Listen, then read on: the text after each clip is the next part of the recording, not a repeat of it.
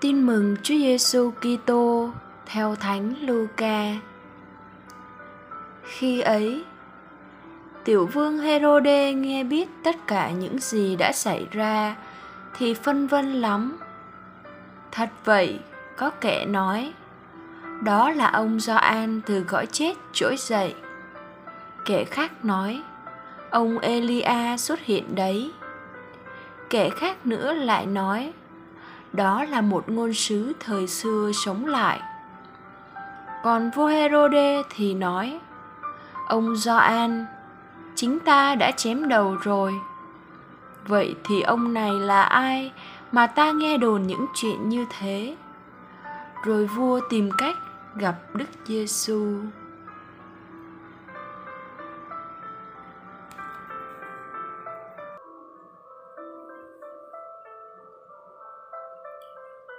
Suy niệm.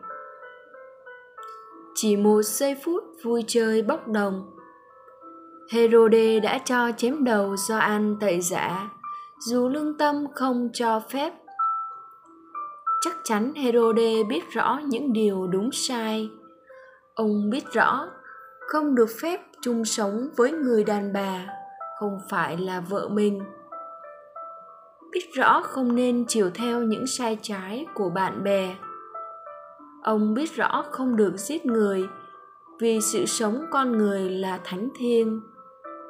Nhưng ông đã làm những điều xấu đó, đã làm nghịch lại tiếng lương tâm vì áp lực của xã hội và danh dự hão huyền.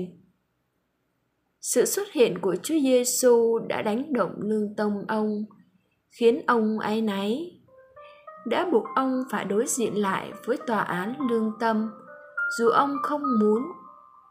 Chúa Giêsu đang muốn giúp ông chữa bệnh.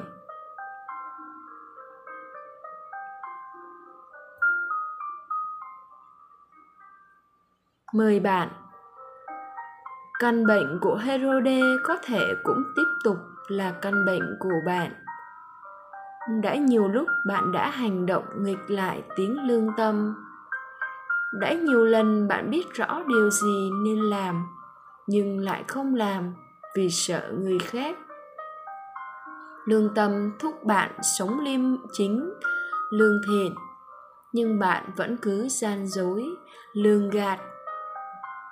Điều đáng sợ nhất cho bạn là sau khi đã hành động nghịch lại tiếng lương tâm, bạn che đậy căn bệnh bằng miếng băng cứu thương giả đò như mọi sự đều bình thường, tốt đẹp.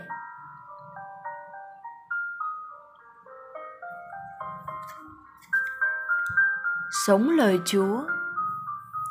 Hêrôđê muốn gặp Chúa Giêsu, nhưng cuộc gặp đã không giúp ông thay đổi cuộc sống vì ông quá yếu đuối. Những điều trần tục và niềm đam mê đã bóp chết lương tâm ông. Đó là một bài học cho bạn.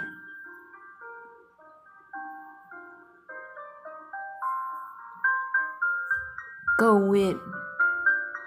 Lạy Chúa, xin cho con biết lắng nghe và thực hành những điều lương tâm chỉ dạy.